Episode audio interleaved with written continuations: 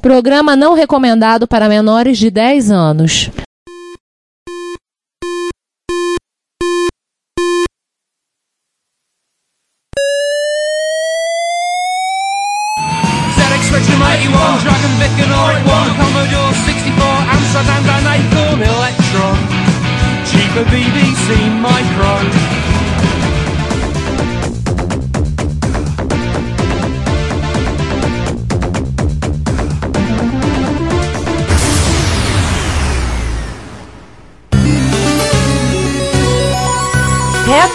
Retrocomputaria, porque velho é o seu PC.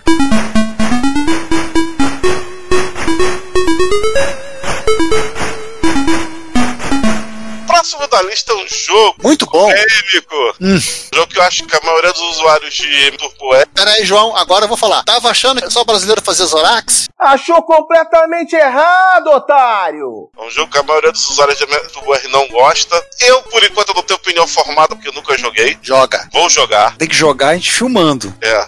Tem que jogar humano só pra gente ver você xingando. Aham. É o Siege of Dragon 90, da River Hill Software. E o seguinte, aqueles jogos que o. Qual carinha lá da. que fez o No Name, Nuts. É o Kai. Jogos que o Kai faz, que usa Turbo Basic, modos C- C80 e MS2, são melhores e mais rápidos que esse jogo. Esse jogo é, um- é um- uma versão vagabunda do Shadow of the Beast. Rapaz, que monte de elogio. A versão de Spectrum fica. O jogo é muito lento. Tem jogos, diversos jogos confusos no mundo do. O confuso dele é por conta da barreira da língua, não? Não, tem umas, umas explicações, mas assim, é um jogo ruim. A jogabilidade é ruim, a velocidade é pior ainda, e tem modo R800, que é assustador. Que assusta. Além de um R800, o que, que ele usa do MS Turbo R? Na hora do que você, você joga, na imagem, na, tela, na abertura, né, ele fala Siege of Dragon, e acabou. Acabou, acabou, acabou. Enfim, esses são jogos de lançamento, viu que beleza? Uau! Nossa, e o personagem ocupa a tela inteira jogável, né? É, os inimigos são maiores ainda, e são confusos. Esquece, não vou falar mais desse jogo, vamos seguir adiante. Vamos pular pro jogo de lançamento do GT. Hum, então esse saiu quanto do GT, eu não sabia. Illusion City?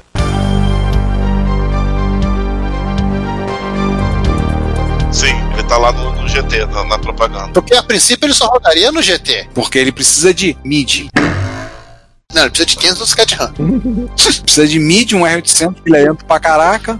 Enfim, Ah, mano, ele pede mídia, ele, ele foi feito pro GT, ele usa bastante a velocidade do R800, é um jogo muito bom, muito bonito visualmente até. Também até a história em si do jogo não é uma coisa confusa que nem é o, o- a semente do dragão aí de, cima. O primeiro disquete dele tá traduzido para português, ele não foi traduzido completamente. Ele, na verdade, ele roda MSX. Problema dele é que ele precisa do R800. É de questão dele é desempenho. Se meter ele no MSX com turbo, ele roda. É, é o que o Daniel Caetano descobriu, né? Sim, sim. Ele é o Adriano. Duas curiosidades, ele é um dos poucos jogos de MSX que você pode jogar inteiramente com mouse. Hum, Ah, É literalmente um point and click. E o seguinte, ele exibe mais do que 16 cores na tela. Ele roda em 5, mas assim, quando você tem aquelas partes que um personagem tá falando, de diálogo, ele faz um split ali e troca a paleta. hum. olha, acho pra conta cores. É, muda para outra, outras. Eu não lembro se ele muda a resolução, tá? Jogo MSX que faz isso. Entra em screen set pra melhorar a qualidade do kanji. Isso eu não lembro agora de cabeça. Faz isso. É, ele é um RPG cyberpunk, né? Sim. Que não é o 2077. Não é tão bugado. né?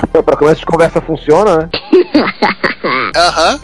Ele veio na 1 do SDSnet. Ah, peraí, eu lembrei de uma coisa. A gente falou de bugado, eu lembrei. Ele realmente ele roda no ST com 256. O problema é o seguinte: a detecção do programa que é meio idiota. Porque se você tem mais do que 256k de RAM, ele considera que você tá rodando um GT e tenta usar o MIDI. Ai. É, ele veio correndo no jogo. Ah, eu acho que a grande feature dele é, o- é o MIDI, né? É, mas o MIDI é uma música, mas tirando isso, o jogo é muito bom. Ou as fases são gigantescas, é, vários mu- mundos naquela Hong Kong cyberpunk dele. É, a gente pode estar falando que o jogo não aproveita muito o recurso Turbo R, aproveita mesmo, mas o jogo ele é muito bom. Cara, ele aproveita o, o R800, aproveita a memória, aproveita a mídia. É. O que sobrou? Ele não aproveitar. O que, que ele não tá aproveitando? É. Ele só não usa os modos do JK porque, sinceramente, ia dar um trabalho desgramado. O jogo já, já ocupa 5 disquetes, né? 5 ou 4 disquetes. Acho que são oito. 8. Então, ia ficar com, com 20 disquetes. Ele não é exclusivo do MSX. Ele saiu no PC 98, saiu no PC 88 VA, X68000, FM Taos e Sega CD. Caraca, seu. Ou seja, em qualquer geladeira tinha ele rodando pelo jeito. Eu, eu achando que era exclusivo. Não, foi o que eu comentei, né? A Microcabling, ela tinha uma ferramenta para edição desses jogos e que geravam, entre aspas, um código genérico. Por isso ele aproveita o 800. O Illusion do FM Taos, tirando as cutscenes e a música, que ele tem também algumas vozes, ele é quase igual ao do MSX. E ele é bem mais rápido. Por que será? Praticamente quase igual ao do MSX. O MSX rodou uma resolução mais alta, mas assim, mesmo as mesmas cores, mesmo que rodou uma resolução um pouco mais alta, só. E agora o seguinte, tava achando que não teria jogo de anime? Achou errado, tá? É. Saiu também o Rama Meio, no MSX Turbo R, de 1992, da Botec. Ele também é um caminhão de disquete, se eu não me engano também são oito disquetes. Não temos muito o que falar sobre esse jogo não, esse jogo é um jogo baseado no anime de mesmo nome. É, é um meio RPG, é o carinha que cai na água e vira mocinha, e o pai dele vira panda. É. O que, que ele usa do MSX Turbo R? PCM para as vozes e as telas, né? Acho que as telas têm... Eu não lembro, acho que nas telas são todas Screen 5. É, esqueci. Então é só PCM mesmo. Provavelmente o- a velocidade maior, né? É. E só. É, vocês repararam tanto que isso é deprimente, cara? Que a gente vai falar assim, isso aqui é. Usa o PCM aí. Calma, gente, vai melhorar, vai melhorar. Tem- vamos ter fé. Temos fé. Agora passamos para outro jogo da Microcable, que originalmente não é da Microcable, nem de MSX, que é o Princess Maker. Princess Maker é um PC 98, é razoavelmente famoso na época, feito pela Gainax. Sim, a Gainax fazia jogo, aquela do Evangelho, aquela Não, tem fotos de um evento de MSX 96, 97, que os caras da Gainax botaram um stand lá. Olha aí. E na época do sucesso do Evangelho, isso eu acho mais louco ainda dos japoneses. É, ele não é exclusivo do MSX, como eu te falei, do MSX Turbo R, mas ele habilita o MSX. Aliás, Ele só abriu para 800. é, ele é um jogo de MSX2, mas ele habilita o R800, que é uma boa, é um jogo meio pesadinho. Acho que são cinco disquetes, se eu não me engano. É, E apesar do que ele parece fazer, ele não usa o PCM do Turbo R. Ele toca o Wave em PSG mesmo. ah, tipo o Laydock e o Aleste 2. É, por isso que é tão ruim. Uma pena. Mas esse jogo aqui, que é uma franquia do Princess Maker, né? Ah, existe até hoje. Existe quase até hoje, né? O último título saiu para Nintendo Switch, 2019. E o Windows, exatamente. Saiu jogos desses pra Playstation, pra Saturno, PC2, PC1 Windows, PC9, até o... Qual- E qual é o enredo do jogo? Você é um guerreiro que lutou contra os inimigos. O rei perguntou: o que você quer como retribuição? Ele falou: quero criar uma criança, né, para um futuro melhor, um troço assim, né? E o cara é uma órfã lá, cara. Criar, mas que tem uns pedaços de hentai em alguns jogos da série, mas não entendi muito bem. Isso é quase aquela história do Pigmalião, né? É, Eu acho que deve ter sido baseado em alguma coisa, essa história do Pigmalion Leão, mas... Enfim, mas é um jogo interessante, porque você tem que mandar a menina estudar, fazer um monte de coisa. Ela tem um labirinto que ela, ela vai ganhando XP. É bem interessante. Sim. Só que assim, na minha opinião, eu comecei a jogar e tem uma hora que eu perdi a paciência. bem arrastado. É um jogo bem arrastado. Se não tiver uma- alguma língua ocidental, injogável. Aliás, é esse o problema dos jogos, principalmente do R, também no 2. Muito RPG, muito jogo de estratégia. A gente não citou aqui, mas vale uma menção rosa pro Super Dai Haiku Satsu. Saúde. É o Great Stratus. Um jogo também facultativo. Ele usa o MSX Ah. pra ficar mais rápido. E ele é um jogo de estratégia que veio lá do PC 98 e injogável se não tiver em outra língua senão japonês. Vários jogos assim. Eu acho que tem uma tradução dele. O Great Stratus acho que tem uma. Acho que sim, é até do, até do Django. O Django, vez por outro, solta uma tradução. Só uma tradução no jogo. Pula essa porra. Vamos puxar um quadro aqui. Bem, vocês sabem que nós somos melhores em áudio do que vídeo, mas o Reto Computaria tem um canal no YouTube. Lá, todos os episódios do podcast estão disponíveis para você ouvir, assim como as reto besteiras e eventualmente vídeos que nós fizemos encontros, as lives, materiais que produzimos. E vem o nosso convite, não deixe de assinar, ligue o sininho das notificações, comente, participe e compartilhe com outros. Apresente o podcast para outras pessoas. Ajude a espalhar a palavra da retrocomputação a outras pessoas. Muito obrigado. Ok, mas também não era nem pra vocês começarem a falar. Mas vamos citar também umas vezes famosas aqui que foram feitas posteriormente para o MSX do R. E que são, em tese, até um pouquinho melhores do que alguns jogos que saíram comercialmente. Vamos começar com um jogo super curioso, que é o F Nano 2. Ah, o famoso jogo que eu comprei e não recebi até hoje, da, da MBT. Não começa não. Ah, É, mole. 3D Air Action. É um jogo homebrew de 1997 do R. Aí vocês vão perguntar onde é que está o F Nano num não sei. ele é uma versão do F0, F0, né? é, usando o Screen 3. O Screen 3, ele é tem essa- essas vantagens, né? Ele usa aquela rotina de cópia na Screen 3. O jogo é muito bonito visualmente, claro, bem quadrado. E ele, ele faz uma brincadeira com o carrinho, tá pra explodir, ele faz os LEDs do Turbo R ficarem loucos pra te avisar que isso vai acontecer. Pô, isso eu não sabia. Eu Pensei que esse tipo de coisa só tinha só em jogo maneiro. É uma coisa que eu não sabia. Esse, o Giovanni disse, esse jogo, ele é um jogo muito rápido. Ele não prima por ser, por ser gráfico, né? Ele tem que ser rápido. Por isso que ele roda só no R. E mesmo assim, E usando Screen 3, pra ser rápido mesmo pra desenhar. que a ideia era fazer o efeito de rotação igual ao do Super Nintendo e a rapidez. Que é uma coisa que o Super Nintendo faz por hardware, né? Mas é, um- é mero detalhe. Exatamente. Aí usando o normal do 50. Seguindo aí, ó, esse jogo eu coloquei aqui na lista, mas eu nunca ouvi em execução, que é o Gradius 3 Legends. Alguém já jogou esse cara? Também não sei. É, também não vi. Um jogo da Imanok de MSX2, 2 mais, né, pra frente. Lançado em 2001 pela Imanok. E tecnicamente seria o porte do Gradius 3 do arcade pro MSX. Só que eu também nunca vi esse jogo rodando, nunca vi esse jogo daí pra baixar. Eu também não. Cara, eu acho que ele tá disponível. Tá disponível em algum lugar. Não, pra download. Ele, ele não, ele não tá sendo vendido, é, comercializado, né? Os caras já. Não. Sim, Gostei dessa. Eu acho que tá disponível. É, em algum lugar tá disponível. Me vejo obrigado a concordar com palestrinha.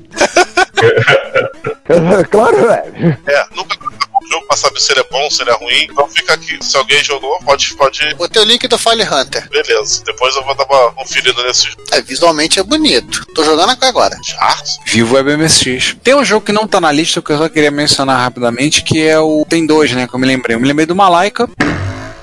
Que é um joguinho de. Eu lembrei de três, na verdade. Que são pra MSX2 Plus. O Malaika. Sim. Malaika Plus? Não, Malaika? Não, confundi. O M-Key. Ah, Foram dois jogos que não foram completados pelo grupo IOD, depois virou Abyss. Eu confundi, eu errei o Malaika e confundi com a pessoa.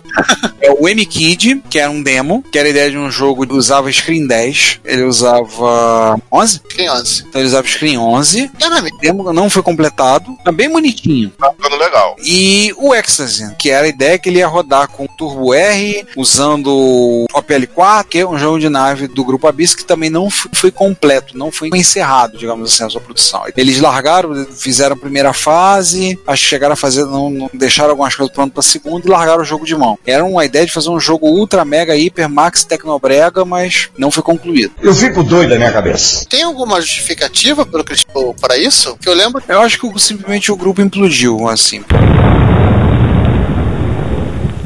A Abyss era, era composta de franceses, italianos, belgas, holandeses. Então, eu acho que com o tempo a- eles fizeram uma coisa tão, tão grande, tão grandiosa, que eles não conseguiram dar conta. Aí a vida, aquela bandida, bateu na porta e cobrou. É, porque eu, eu lembro que a história do M-Kid era que o que tava fazendo os desenhos não aguentou mais ficar desenhando em Screen 11, E o jogo é tão bonitinho. O que parece bem razoável, tá? que é muito chato. Parece um problema bem razoável.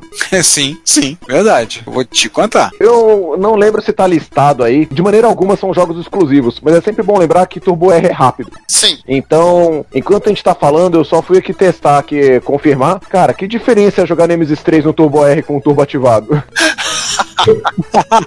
Aquela versão dos espanhóis agora com as alterações que eles fizeram com esse turbo, com o scroll fino e tudo, fica lindo. É, eu nem coloquei a versão com, com scroll fino, coloquei a versão normal e ativei o turbo. Sabe aquele negócio que você fica lá nos sóis e você fica andando na velocidade de lesma? Sim. Poxa, você já começa aqui, dá até pra morrer.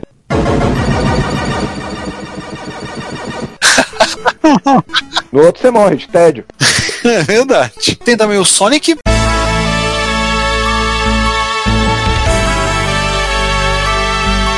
Jogo que eu tenho ódio desse cara. Eita! Ih, pronto. Esse, essa galera antiquista é brincadeira. Barraco. Vamos lá, começa. Bota pra Agora é a hora do barraco, hein? Eu não tenho ódio da versão original do Mega Drive, nem do Master System. Eu tenho ódio da versão do MSX. Então vamos fazer a terapia, vamos fazer o grupo terapia coletiva. Vamos lá. O que você sente ao ver esse jogo? O que é o sentimento que ele lhe traz? Rogerinho, se der liberdade, vai querer colocar filtro FEP no programa. É. Cara, tem um ódio desses vários motivos. O primeiro motivo, assim, mo- motivo zero, motivo zero é a música. Eu não gosto. Não me gusta. Não gosto da música do jogo. Botaram um reggae totalmente nada a ver naquele jogo. E caramba, é, cara, a música deixa o jogo lento, sabe, gente? O Sonic não é pra ser lento. Vai ser extremamente rápido. sensação de lento. O level design é ruim, eles não fizeram um level design legal, não é nem, nem da versão do Master, nem da versão Mega. Colisão é ruim. O jogo, o jogo, desculpa, é um jogo homebrew, mas desculpa falar, o jogo Super SX é ruim. Cara, eu rodei ele no 2 mais WSX com, talvez ele fique um pouquinho melhor no E, mas não vai salvar muito não, cara. Sonic do MSX não me convence, cara. É homebrew, eu sei, foi feito de por amor, mas não me convenceu, cara. Só a única coisa boa é que o jogo é coloridinho, tem gráficos bons. Não chega a ser nível Mega Drive, claro, ó, mas ele é mais colorido que a versão do Master. Ele só tem 16 cores. Os inimigos também são bem feitos, são mal feitos. O sprite do Sonic é bem feito, mas Quer ver que o cara é tendencioso? E a, e a versão do, do Super Mario World pra MSX? Pô, eu recomendo muito mais. Tá vendo, ó? Falei que era tendencioso. É, dentista tem mais porra. Uma opinião isenta. Só tô falando que a versão do Sonic do MSX não ficou legal. E o Sonic Master System, principalmente no Mega Drive, é um- é jogo que eu joguei ele de cabo a rabo. Primeiro e segundo joguei de cabo a rabo, eu conheço muito a mecânica dele, é um jogo que eu acho muito gostoso de jogar. E pra mim foi uma decepção. Até porque o pessoal falava: caraca, tem Sonic no MSX, mas a SEGA quis processar de tão fiel que ele tava. O pessoal falou dizer Tem sempre um viajando. Na verdade, foi o, o Nishiko, ele tava com a Tanaka. processar. Não, não. O que tem de informação sobre isso é que a ASCII foi comprada pela empresa que, que a qual a SEGA também pertencia, né? Quando a galera japonesa mostrou o Sonic pra ele, ele meio que falou, falou algo tipo assim, ó, só não divulga. Eu nunca vi isso. É, Mas diga aí vocês o que vocês acham do Sonic. eu só vi demo. Eu não joguei o Sonic, então não só vi screenshot. Nos screenshots eu acho ele bonito. Eu joguei muito pouco. Ele, assim, literalmente sim, poderiam ter feito um outro jogo chamado com outro nome e tá- ficaria legal. Não, que assim, o chamar de Sonic, você espera uma coisa, né? Por isso. Pois é. Mas esse de baixo eu acho muito bonito. Aí, em compensação, próximo da lista, ele também, apesar do nome não ter nada a ver, o próximo da lista, ele é um, um clone de, de um jogo de Super Nintendo e Playstation. Esse jogo, que é o Moonlight Saga,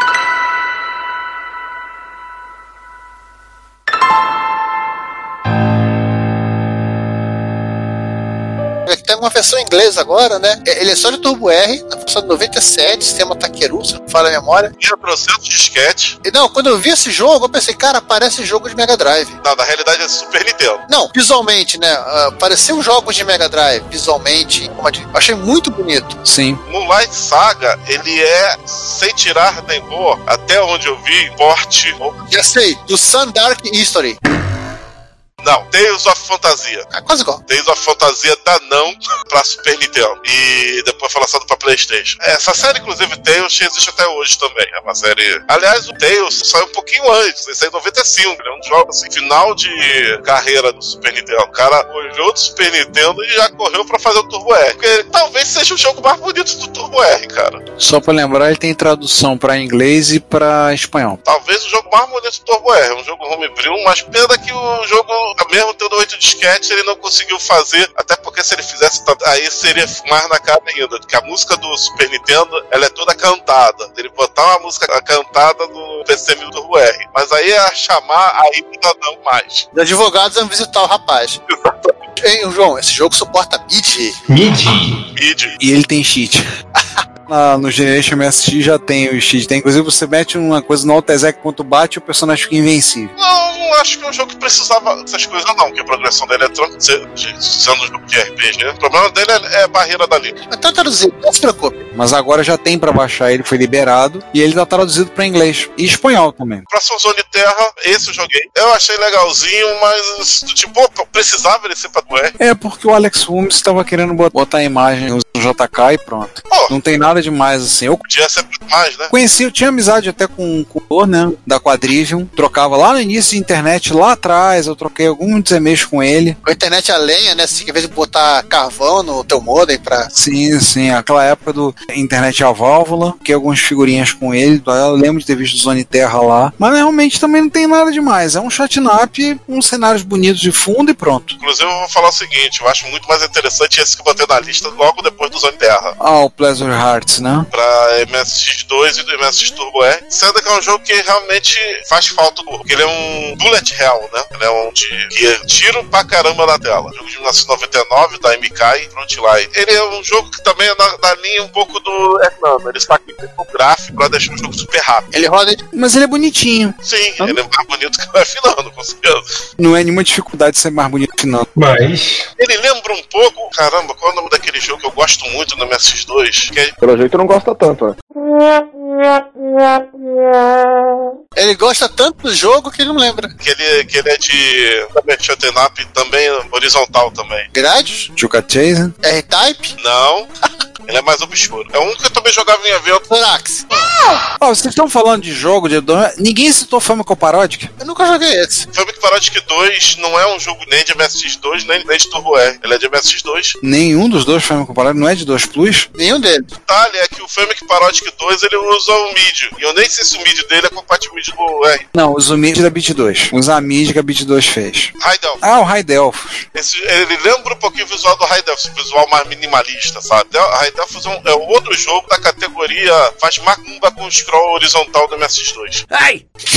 Ele nem, nem um jogo de MSX2 mais, dois mais facultativo de MSX2. E o scroll dele é bonito. Mas ele é um jogo que ele- o gráfico dele é meio minimalista. Esse jogo aí segue esse esquema. Só que ele deve usar o scroll de 2 mais, né? Ou não? Olha pra MSX2 também. Pera, o Raidefos MS2, eu tava aqui com ele na lista. É o Azure Hearts. Estou chegando lá, aguarde. Sua ligação é muito particular.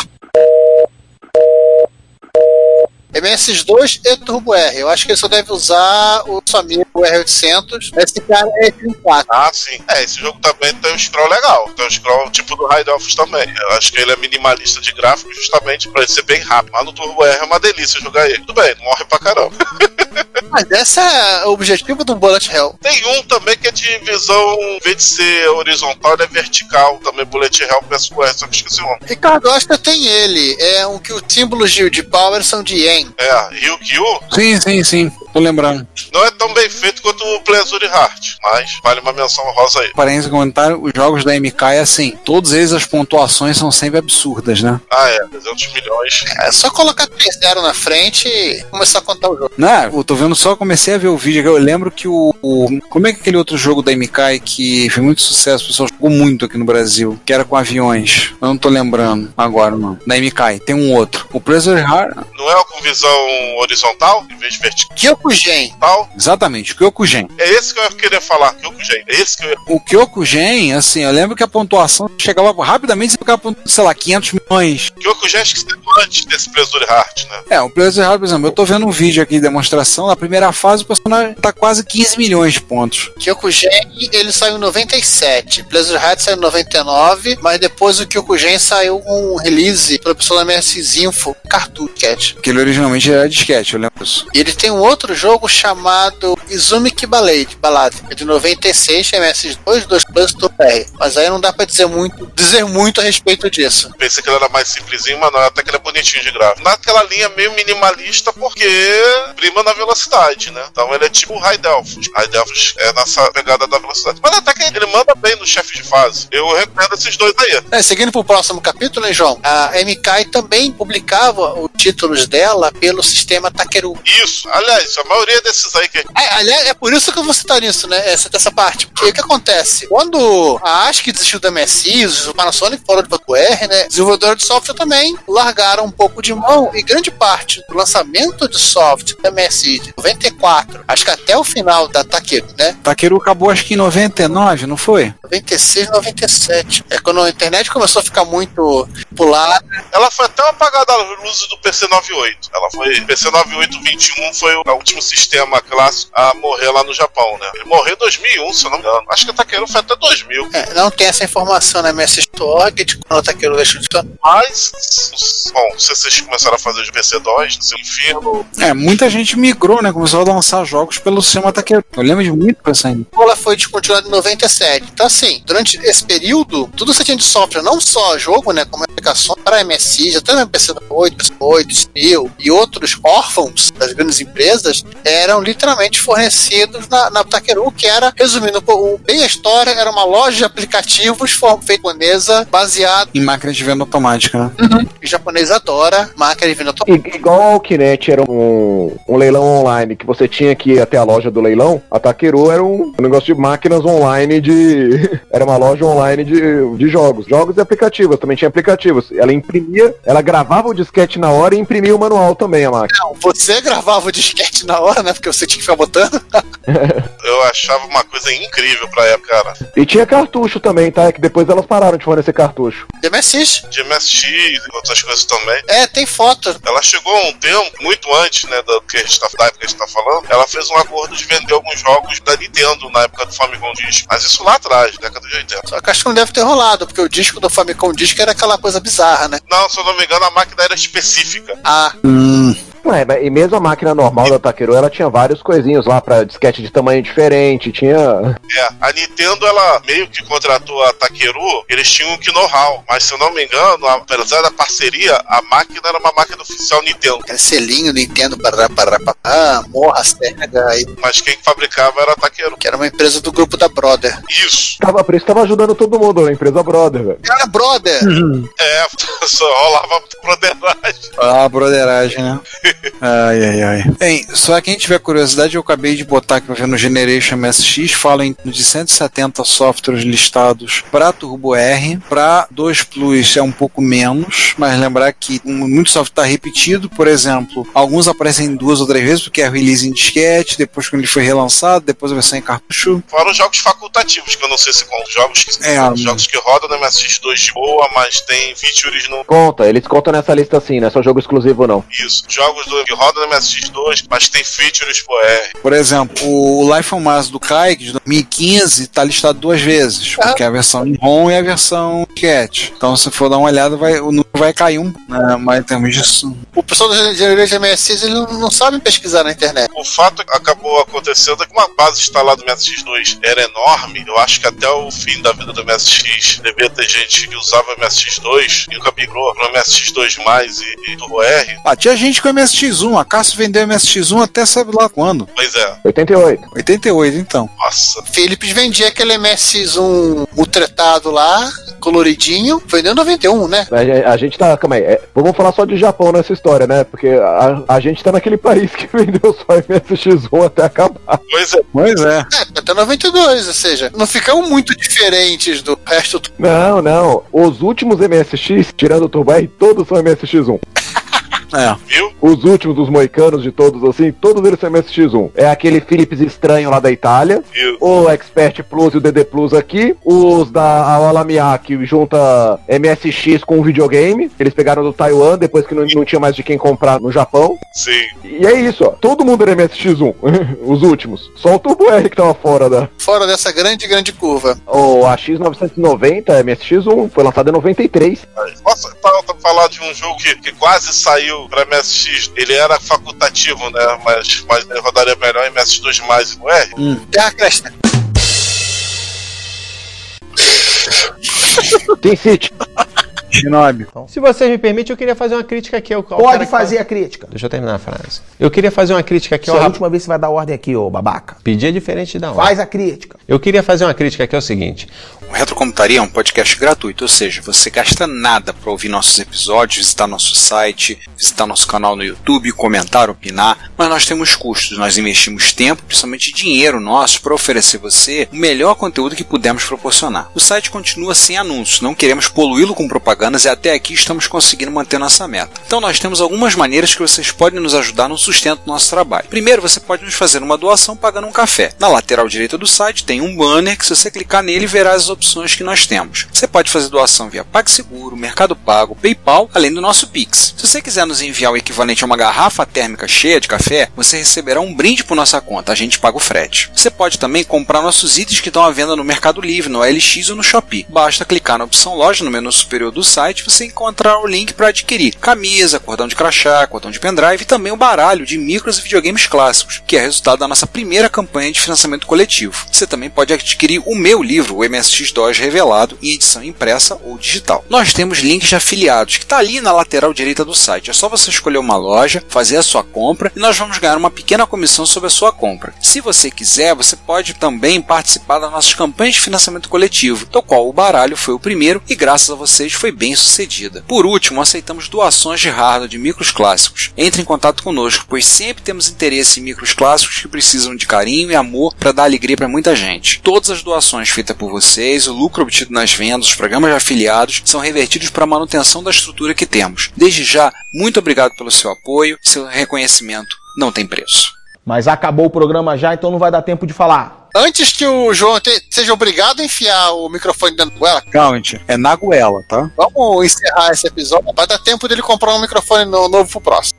E também porque a gente já tá falando há um bom tempo, né? Sim, Ah, sim, isso é verdade. É o quê? Chegamos ao limite da exaustão de novo? não muito, mas assim, estamos, é, vamos evitar de uma. É, mas é bom a gente parar antes de chegar ao limite de exaustão, porque senão o nosso ouvinte chega ao limite de exaustão antes da gente. Tem as considerações finais, né? Só que a gente. É, ponto que eu gostaria aí de considerações é pensar naquele detalhe que Turbo R e o MSX2, tudo aconteceu porque o plano de sair o MSX3 em 87 não foi. E talvez o MSX3 de 87 a- até, até acabasse sendo o, o próprio Turbo R, ter acontecido as duas evoluções juntas, a evolução do vídeo junto com a evolução do processador. Ah, Coisas que o, que o Nish sonhou não apareceram no MSX Turbo R, no, tem o fax, não tem. é, era pra ter CD-ROM, depois não era mais, depois ele falou que não queria CD-ROM mesmo, que tava esperando a próxima grande mídia. uhum. Acabou não acontecendo. Ele tá esperando o Blu-ray. Né? É, o Nish é, mestre de dar, umas entrevistas que não quer dizer nada com coisa nenhuma, assim, não, mas é porque eu não queria mesmo. Não tem. Bom, senão não seria o nicho, né? Outra coisa que eu acho, assim, isso falando dos lados maus, né, do 2 mais e do Turbo R, tá centralizado lá pensando no Japão. O lado bom, o 2 mais, eu não vejo grandes vantagens nele, apesar de pra gente ele ter sido o lugar que padronizou o FM, pra gente aqui do ocidente, né, na nossa cabecinha foi o que aconteceu. Ah, Pois é. E o Turbo R, ele é rápido. A gente tende a pensar, ah, não tem software original, não tem isso, não tem aquilo. Falei pra- com vocês aqui jogando no Nemesis 3, pô, que diferença. Você tá usando uma Obsonet, né, uma interface de rede no Turbo R, é extremamente mais rápido que no MSX2, Sim. tá? E tem várias coisas que a velocidade do Turbo R faz diferença sim. Sim, tem duas coisas que não atrapalham em nada no mundo da computação: memória e processador. Minhas considerações finais têm a ver com isso, porque a gente tende a pensar muito ah, mas é lerdo, mas, mais é lerdo, mas não tem jogos especiais, mas é mais rápido e isso faz diferença. O, o turbo do Turbo R faz diferença pro dia a dia. faz, verdade, verdade, concordo contigo, Punk. Tanto que é o sonho dos MSXeiros é o Turbo R. É. Não é só por ser o último. Ninguém tá querendo usar o MSX, viu? Vamos. Ah, tem muita gente que sonha era o teu GT por conta do discurso, ah, porque quer usar MIDI, tu- ou pela mística de ser o GT, né? Quando eu te comprava mais coisas do exterior, a gente não tava com o dólar nessa louca cavalgada ao infinito e além, eu lembro que o Turbo R, o GT, custava, tipo, vamos botar em euros no valor que eu lembro. Você comprava um ST a 350 euros e um GT a 500 euros. 150 euros a mais. Qual era a diferença? Fisicamente falando, um filete preto ali em cima. Ah, ele tem MIDI. Tem uma porta MIDI e uma porta MIDI out ali. Você tem um teclado MIDI? Não é grande coisa. Ah, ele tem 512K. Tudo bem, o meu Turbo R, a primeira coisa que o Leonardo fez pra mim, longínquo ano de 1998, foi, pô, tu expande ele pra 512. Acabou. Ah, tem o MSX View. Você vai usar o MSX View? Alguém usa o MSX View? Não sei. Exato. Cara, o pior é assim, cê- você vê nas revistas da MSX Fan, os caras tentando empurrar MSX View pra caramba. Os caras, eles usavam. lá. Eu tava revendo umas fotos que eu tinha colocado no, no Reto Computaria há um tempo atrás, a, a redação da MSX Magazine, os caras com Turbo R lá e usando na redação. Porque é o seguinte, o MSX View, para quem é japonês, ele é muito mais útil do que você ficar usando DOS, linha de comando, porque é interativo, tá em japonês, o cara não tem que se preocupar em lembrar como escreve a palavra com o comando que copia arquivo, né, que move, que chama executável tal. Sim. Exatamente. E o- os programas de desenho do View são até legalzinhos, claro, se, a velocidade ajudaria um pouco mais. Mas, Máquina então tá beleza. A gente falava, mas tinha um pouco da mística em torno do GT, né? Eu vi muita gente, não, mas eu quero ter um GT. Eu já vi gente que comprou ST, não, mas eu quero ter um GT. Eu tava de falar, cara, pra quê? para colocar um teclado externo, um drive secundário e fazer aquela adaptação do Limited Edition. No, God! No, God, please, no! No! No! No! Nossa, imagina fazer aquilo com GT, o pessoal morre do coração. Nossa. Para. Meu Deus do céu. Olha, quando eu comprei o, o, o meu. Eu, eu comprei o Nia, né, por 9 dólares, mas eu sempre, eu sempre ficava assim, poxa, eu queria um Turbo R dos oficiais, né? Ah, comprei esse ano. Quando eu comprei ele, a pessoa que ofereceu falou assim: olha, eu vou ficar só com um. Você quer o GT ou quer o ST? E falou os dois preços, que agora eu já nem lembro mais. Aí eu olhei os dois preços, falei assim, eu quero o ST. O ST tava mais barato e já tava com 512k. Eu falei, quando que eu vou usar esse MIDI? pois é. Que na prática é a diferença que sobrou, né? É, e você tem uma outra vantagem, ele já tem o RCA para vídeo composto, é mais fácil de ligar. Você não tem que ficar fazendo um cabo especial para ligar a televisão. O GT tem que fazer um cabo especial pra você poder tirar do, do RGB e tirar o vídeo composto. E a gente tá terminando o episódio e não falamos o- a coisa mais terrível que fizeram, né? Que o Turbo R não, não é 100% compatível com o padrão. É, porque ele não tem porta de cassete. Ele não tem porta de cassete. Mas, Punk, o WSX já não tinha porta de cassete. Outro compatível. A porta de cassete do WSX fica no conector de vídeo, Nossa, mãe. Que? tá? No conector do RGB. Dava pra puxar um pino, eu soube dessa. Então ele tem. Mas o MSX2, o HBT600 e o Captain não tem. Então, esses não tem mesmo. Tudo compatível. Tudo compatível.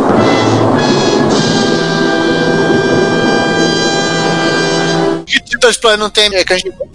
Caraca, essa foi boa. Uma coisa que eu acho legal do ST, com o ST tem quatro saídas de vídeo. Tem o RF, mas who cares? Vídeo composto, RGB e S-Vídeo. Que somente quem teve S-Vídeo foram WSX, 2 Plus, 2 Turbo Rs. E tem HC95 com saída desse vídeo, tá? Olha. Ah, tá, mas tem aquele módulo, né? Isso. Pera, HC95 é festa, né? Cada loja é de um jeito. Ah, não. Ah, então, É. cara, entre as versões do HC95 trocou o conector de teclado. Pensa nisso. Não, sabe onde tinha isso? Isso tinha na década de 70, no, nos Chromen, né? Chromen, que assim, a galera, Sol, Microsol, Sol 20, ele tinha isso. A equipe técnica não conseguia se decidir pelo desenho da placa, então cada lote sai de um jeito. Então, o HC95 é assim, ó. Ah, o, o HC95 sem nada, o conector de teclado é aqui, estilo IDE, IDC. O outro, aí eu não lembro quando muda, tá? Então não posso. o- no B já é um conector estilo de porta serial, um DB25. Mas, cara, não, gente. conseguiu ganhar dos Pioneer, porque a Pioneer fez dois MSX1 e os dois têm conector de teclado diferente. Ó, isso diz muito sobre a linha de produção da JVC, desculpa dizer. É, né? Pois é, né? Porque existe uma coisa chamada planejamento de produção. Planejamento, o que, que é isso? De comer ou de passar no cabelo? É assim, o V e o T, pelo menos, eles são feitos pra coisas diferentes. O V é pra edição de vídeo e o T é pra você fazer com o vídeo texto. Pra, você, ah, pra ele ter suporte a NAP, outras coisas assim. Mas é, né? É, né? A cada hora é um diferente. Mas o, o HC90 e o HC95 conseguem ser os dois únicos MSX que eu já vi na vida que tem um cooler no gabinete, uma ventoinha na traseira e tem o conector do cabo de força, é um conector padrão, é aquele NEMA padrão. Os únicos que eu vi assim. Ó, o FS 5500, ele também tem ventoinha, tá? Agora o conector eu não sei, só um segundo que eu posso, posso falar pra você. Aí levanta, derruba o gato. Joga o outro gato tá em cima do computador para olhar atrás. Porra, mais três gatos. Em realidade, ele vai demorar meia hora. Não, o cabo de força dele é preso dentro dele mesmo. É preso, né? É, mas ele tem ventoinha. O HC90 pra mim foi um manto. Quando peguei o meu, que eu olhei e falei, cara, comigo tem uma ventoinha na traseira. Aí eu peguei, a primeira coisa que eu fiz, eu não abri ele, porque eu- traumas de abrir MSX. Certos MSX eu tenho certos traumas. Aí eu peguei, fui lá e dei um jato de ar pra limpar a ventoinha. Peguei o soprador térmico da Madame, botei pra soprar no frio e vambora, porque aquilo ali ele não é um secador de cabelo, com um soprador térmico. Botei lá e saiu voando poeira pra tudo que é lado. Falei, beleza, dá uma limpada nele. O teclado eu fiz Retrobrite, inclusive, vocês já, ouvintes queridos, já devem ter visto a, toda a aventura do Retrobrite do teclado do HC90 no Reto Computaria. Mas isso não é episódio pra falar do HC90. Sim. É. E outra coisa que a gente reforça aqui nesse final aqui é que é aquele negócio que a gente falou no episódio de MSX2, que o MSX é o MSX2. É, ele é o principal. O mais marcante, se for olhar. É o que durou mais tempo no mercado. É. E em muitos lugares, na verdade, foi, tipo, já entrou onde o pessoal, ah, levar o MSX foi o MSX2. Muitos lugares só teve, tipo, Reino Unido, só teve MSX1, mas, assim, até porque a concorrência era, era violentíssima. Sim. Em muitos lugares, assim. E, e na prática, aquilo que a gente já comentou, que torna o MSX uma linha muito própria no mundo dos 8 bits, é o fato que o MSX2 elevou o que se esperava de um micro de 8 bits a um outro patamar. Sim, sim. O 2 Plus é apenas, como vocês viram, apenas um adendo. O R é um adendo do 2 Plus com processador novo. Mas o que faz a, a grande mudança no padrão é a passagem do 1 pro 2. Ah, peraí, tem uma coisa do Turbo R que as pessoas raramente, às vezes quando esquecem que existe, que é incrivelmente interessante, incrivelmente útil, não necessariamente sempre utilizada, que é o, o modo R800 de RAM, né? É, eu lembrei dele agora que você começou a falar. E que é uma coisa que eh, garante uma expressibilidade muito interessante para as máquinas, que você, simple- você simplesmente permite que você altere a ROM da máquina, substitua, atualize, incremente coisas novas, sem necessariamente ter que gravar uma Apple nova, né? E colocando, sol- soldando na placa. É, e já que você comentou disso, o Freeze tem pra você usar com um driver pra restaurando o suporte a pedal no Turbo R, com algumas funções aceleradas, com suporte a rodinha de mouse no driver de mouse da BIOS. O Freeze tem todas essas modificações prontas pra subir. O Nirik tem um programa bem interessante que é o 2MSX, né? Que transforma o teu Turbo R em 2MSX1. Sim, eu lembro dele. Não são dois MSX2, não? É 2MS, seria 2MS2 64K de VRAM, vamos dizer assim. Só claro que não tem proteção de, de acesso na VRAM, então é melhor falar MS1. consegue alternar, né? Você consegue, inclusive, jo- jogar The Castle numa sessão de MSX, e feliz e contente ficar usando o MSX2 numa outra sessão. Isso é impressionante. Ou se você ser louco, rodar o Castle e o Castle Excellent, cada uma numa sessão diferente. Vai ficar maluco tua mente. É? Bom, tem gosto pra tudo, né? Assim como aquele outro emulador que ele desenvolveu para dar suporte, entre aspas, cassete no Turbo R, né? Ele, ele regrava a DRAM também. Aquela pergunta que fica, pra quê? Caso, ele lê o formato CAS para pegar para você poder usar jogos só estão disponíveis em cassete. Hum, é, tem alguns que só estão disponíveis em cassete, verdade. Ó, gente, eu coloquei aqui no chat, e não coloquei, tô falando que coloquei, mas não fiz ainda. Essa é na pergunta. O link pra página do Freeze, que tem alguns patches que ele colocou ali pra Turbo. E no final da página tem uma lista de jogos da Konami que fi- ficam mais rápidas quando estão com Turbo, que não precisam de correção nenhuma, tá? Que já ficam melhores, só de você colocar ele, ele rodando com o Turbo R ligado. Tá lá no finalzinho da página, tem, tem, uma, tem a lista e no meio da página tem vários patches, né? Você pode ver que, que são jogos pra não ter nenhum glitch quando você tá rodando ele com Turbo. Eu acho que vale bastante a pena essa brincadeira aí.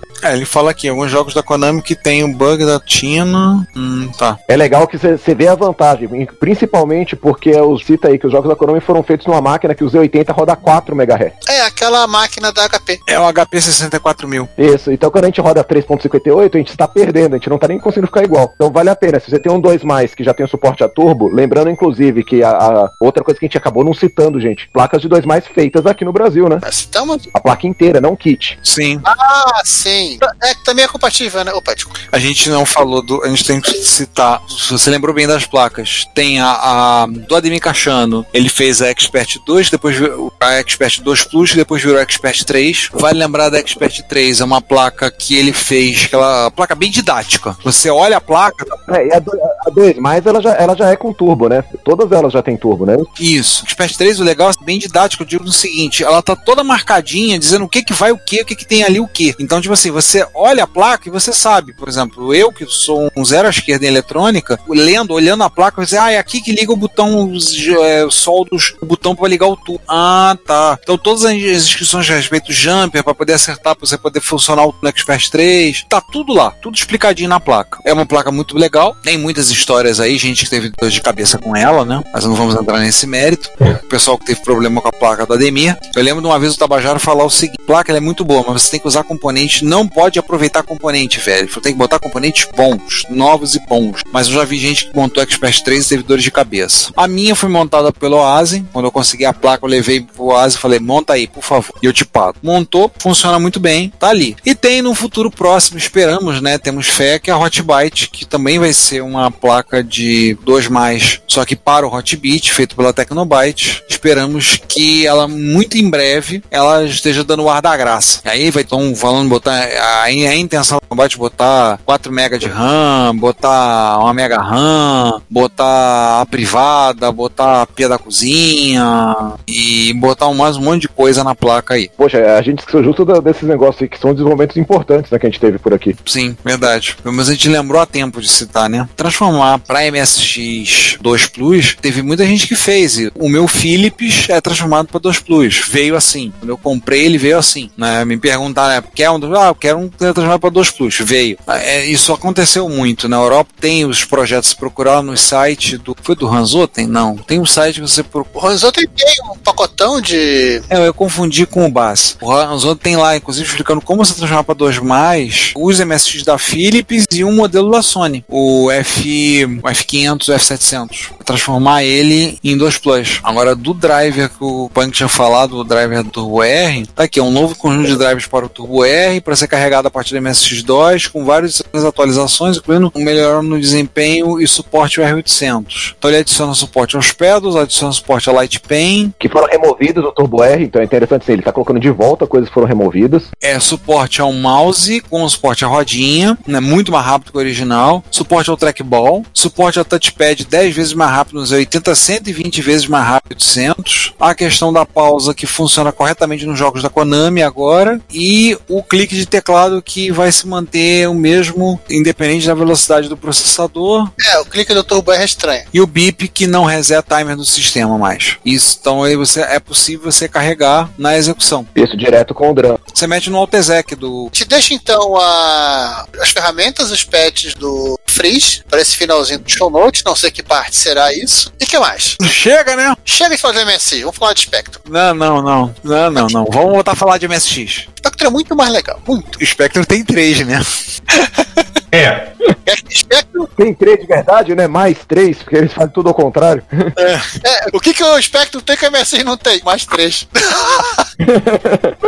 É a única coisa. Cara, ah, e o Turbo R tem esse RAM também, né? Que dá pra salvar umas coisas legais lá. Inclusive tem também um patch do outro maluco. Como é Turbo R não tem saída de cassete, tem outro cara que fez um driver que ele redireciona quando você manda a saída de cassete pra salvar dentro da SRAM. Aí você pode salvar seu progresso no The Castle, por exemplo. Ou no Elite, né? Isso. É, no Elite é a boa, né? Porque imagina você tá jogando ali às 5 horas e, tipo, né, não ter o E save. vai e bate na merda da estação. Aquela entrada da estação. É, exatamente. Porque você passou 5 horas e eu não conseguiu comprar um docking computer. Mas aí o puxado que você não vai conseguir hackear ele pra poder botar o docking computer no teu save game. É. Esse que é o problema. Pô, aí lasca. Você salva na SRAM e carrega de lá depois. É, mais fácil até. Aí você não vai conseguir hackear. Vamos deixar a lista da, da Generation MSX para quem quiser chafurdar pelo mundo mágico do 2 Plus do Turbo R, quiser consultar e ver o que tem, o que não tem, companhia. É só um último comentário que eu vou fazer é que o Turbo R tem também funciona acho que em 2 Plus, até MSX2, utilitário para abrir JPEG, né? Tanto abrir JPEG quanto converter imagem MSX em JPEG, em que o cara literalmente implementou a transformada discreta do cosseno em assembler. É o JLD, não é? JPD ou JPE. E mesmo assim leva um tempinho abrindo. Leva um bom tempo. Essa é a falta que um coprocessador aritmético faz na sua vida. Ô, Dá uma regateada, dá uma tossida. Muita. E encerrando aí, vamos logo para as considerações finais. Já consideramos bastante coisa aqui. Vamos considerar. Ah, gente, falei, falamos um bocado. É muito bom falar de MSX, é muito bom falar com quem entende. Agradecer mais uma vez ao Punk por estar participando aqui com a gente nesse episódio, mais um episódio ciclópico, aristotélico e alguns outros adjetivos que eu não tô lembrando no momento. Eu vou ali dar um oi pros meus Turbo R's, sabe? Os dois que eu tenho. Oh, só tem um. Vem com essa história, não. Eu vou dar um oi, pelo menos pro meu ali, dar um, dar um tchauzinho pra ele. Vou ali conversar um pouquinho com ele e já volto. Vejo você, vejamos vocês no próximo episódio. Até. Bom, né, num episódio desse a gente até fica quieto porque tem tanta gente boa falando que a gente só recebe essa informação. Então, a gente volta no próximo episódio, então, né, gente? Bom dia, boa tarde, boa noite, tchau. Gente, então ficamos por aqui. Até a semana que vem, ou a próxima quinzena, ou sei lá o quê. E por favor, vamos lá com a, com a campanha Vacina para todos, somente para mim, para que eu possa pegar o meu Turbo R na casa do Ricardo. Falando nisso, antes que esqueça, o pauta? Vamos rodar a pauta. Boa pergunta. Gente, vacina para todos de novo. E, é, vamos rodar no Turbo R, no meu Turbo R. Não, vamos rodar o Turbo R do Punk. No NA 2001. Não, é. Turbo R do Punk é, é beta, não pode. Rapaz. Ele é compatível? Funciona lá sim. Pode rodar o gerador de pauta lá sim. Só tem que ligar ele.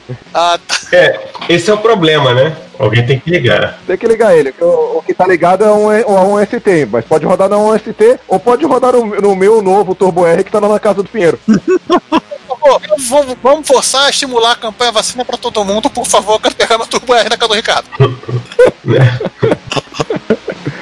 É isso aí, eu vou me despedindo. Foi muito bom ter falado aí desse, desse episódio, qual eu tenho aqui em casa um WSX, um Sony XDJ, Turbo R. Eu nunca digo porque o quanto eu comprei, porque tem gente que vai querer a minha cabeça. Mas aviso, foi preço de expert no Mercado Livre. Fiquem essa pra vocês. Tchau.